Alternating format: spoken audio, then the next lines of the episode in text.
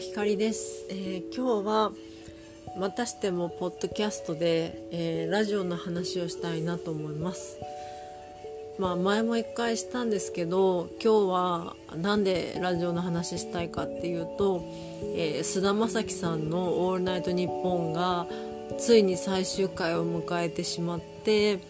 で今日は、えーと、火曜日なんですけど昨日月曜日の、えー、夜に最終回を迎えてでいつも通り火曜日のね朝と,、えーと、仕事帰りに1時間ずつ聞くっていうのをして家に帰ってきたっていう感じです。ねなんかなんかもう本当にその終わるって聞いてから本当すごいずっと嫌でもうでもなんかこう一区切りつけたいとかその体調がどうとかなんかその須田君が事情須田君の事情があるのもまあ分かるの。そのファンなりにね。そうファンなファンなりっていうかリスナーなりに分かるわけよ。理解したいと思うし。で別にそれに対してこう依存はない。依存？依存はないというかあのそっかしょうがないっていう気持ちもあるんだけどでもやっぱりやめてほしくないっていう気持ちっていうのもすごくあってでなんか受け入れるのがすごい難しかったんだよね。なんかちょっと現実逃避してるっていうかなんかまだあと何回あるしみたいな感じででその数がどんどん減っていってで、まあ、コロナになって松坂桃李さんが1回ラジオやって、まあ、それもめっちゃ面白かったんだけど、まあ、なんかコロナになって1回ずれるっていうのが、まあ、まあ病気だからさ、まあ、大変だけど、まあ、ちょっとウケるじゃん。こうい今かよみたいな。なんか最終回の2回前でも3回前でもなく最終回でかよっていう感じでなんかまあそれちょっと気持ちが和らいだって言ったらなんか、まあ、申し訳ないかも申し訳ないっていうかコロナにねなったからさまあちょっとあのあれかもしれないけどまあ、そのワンクッションがあって、まあ、さらに心構えをしたっていう感じだったわけ。でなんか今日はもう最後かと思ってこれでラジコ聞いたらもう二度と聞けなくなるんだと思いながらまあ大事に大事にこう結構ながら聞きすることもラジオあるんだけど今日はもうほんとラジオを真剣に聞くみたいな感じで聞いてました。いつもにましてね。いつもいつももちゃんと聞いてんだけどさ。そう。でなんかね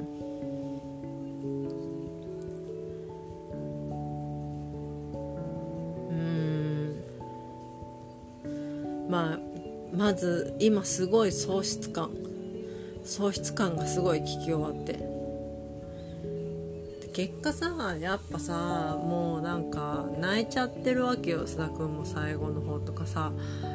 でなんか最後当時を言うっていう時とかもなんかうーん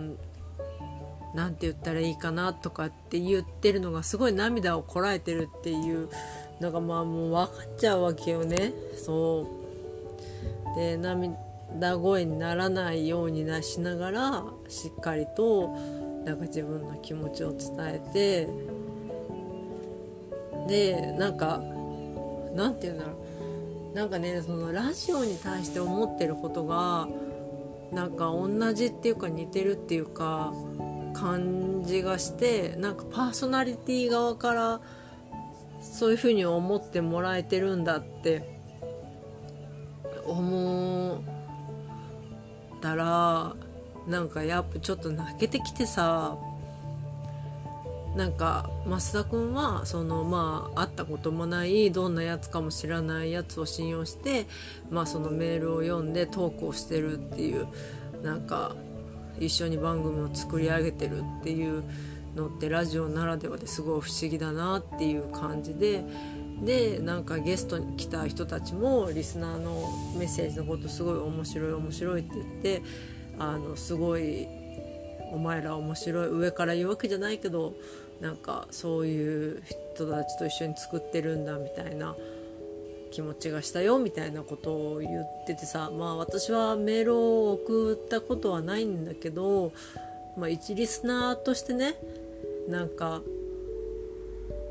なんかさラジオってさやっぱリスナーとパーソナリティで一緒に番組を作っていくみたいなところってあるんじゃないですか。それはやっぱテレビにも YouTube にもないなんかラジオならではの世界観だと思うの。なんかこう一人喋りでバーってするのもあると思うんだけどなんかなんだろうな。それそういう人ででもさやっぱりうんなんかラジオリスナーがいるから喋るみたいなところってあると思っていて。うん。なんとなくその存在を感じてるからこそ喋れることがあるっていうかさオードリーとかさ普通歌全然読まないしリアクションメールとかも全然読まないけどさなんかリトルトゥースがいなければ喋らないことってたくさんあると思うんだよね。そう。で須田君はさそのリスお便りメールにこうと会話していく感じでトークを繰り広げてたりすることもあるしあのフリートークの時もあるんだけどうんなんかやっぱどラジオってさその人柄がどのメディアよりも一番現れる感じがするのよ。なんかまあそれはテレビでも現れるのかもしんないけど何て言うんだろうな。なんかより素素に近いというかでも素を知ってるわけじゃないから断定できないんだけどうんなんかすごい身近に感じるんだよね。なんか特に深夜ラジオさまあ深夜に聞いてないけどさラジオって深夜ラジオのノリとかをさこうイヤホンで聞いてるとさなんかパーソナリティと私たちリスナーの世界みたいな感じでなんかいい意味ですごい閉ざされて親密な世界観だなって思うのね。でそれがすごく心を慰めてくれたりとかなんかうんイーブしてくれたりとかするなと思うんですよ。だからラジオにしかできない人の心の動かし方っていうのがあると私は思っていてうんなんかすごいなやっぱりラジオってって改めて思いましたで須田君はこれで須田君第1章を終えたっていう風に言っていてなんか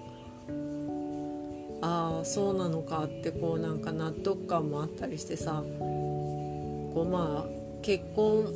ていう節目があったからかもしんないけどこういろんなことに一旦区切りをつけてさてこれから先どうするみたいなのをさ考えるまた新しい世界を作っていくっていうこう年頃というかフェーズなのかなと思って、うん、それをね素直にすごく応援したいっていう気持ちももちろんあって。だからなんかラジオやめちゃうこととかも応援するよって思うわけよ一リスナーとしては。そう。だから決してねもうやめないでやだみたいな感じの気持ちじゃないんだけど送り出す気持ちは十分あるけどでも寂しいことも事実でみたいな感じのねすごい当たり前のことをすごいしみじみと感じております。なんかね須田君ってさなんかまあどういう人か知らないけどなんかなんとなく垣間見えるこうちょっと生意気さだったりとかちょっと垣間見える優しさだったりとかちょっと垣間見えるこうお兄ちゃんっぽさだったりとかみたいなのとかがすごく好きでもうああいう須田君の話を聞けないのかって思ったらやっぱりすごく寂しいね。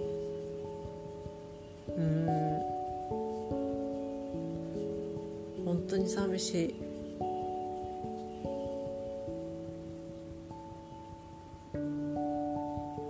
なんか泣くかなと思ったけどまあそんな泣きはしないけどやっぱ涙ぐみはしたね最後ね。あこれで本当に終わっちゃうんだと思ったらなんか急に現実が押し寄せてきてうんっていう感じでした。なんかやっぱ俳優でラジオをやってああいう雰囲気を作れるっていうのは浅田君ならではではないのかなと思っていてで他に俳優の人をね設置しないっていうところにもなんかそれを感じるんですよね。まあ山田裕貴さんがクロスの月曜日に登場したわけだけれども。うん。やっぱ。うん。ああいう俳優でちょっと普通っぽい。なんかまあ私が普通っぽいって言うてもさ何を知ってるのって感じだけど、まあ、ラジオで聞く限りなんかこう普通っぽい感じを感じ取れる。人って難しいんじゃないかなと思ってすごく魅力的な人だなってあのラジオを聞いてあのますますすごく好きになりました。本人も言ってたけどまたどっかの番組にゲストに来るかもしれないしラジオ一生やんないってていうわけじゃないからなんかまたラジオに関わってくれたら嬉しいなと思います。本当に本当に須田君に感謝したいなと思って感謝したいなっていうのとこの寂しい気持ちをちょっと誰か分かち合ってと思って、えー、ポッドキャストを録音してみました。今日はちょっと浸りながら寝たいと思います。最後まで聞いてくれてありがとうございました。それでは光でした。おやすみなさい。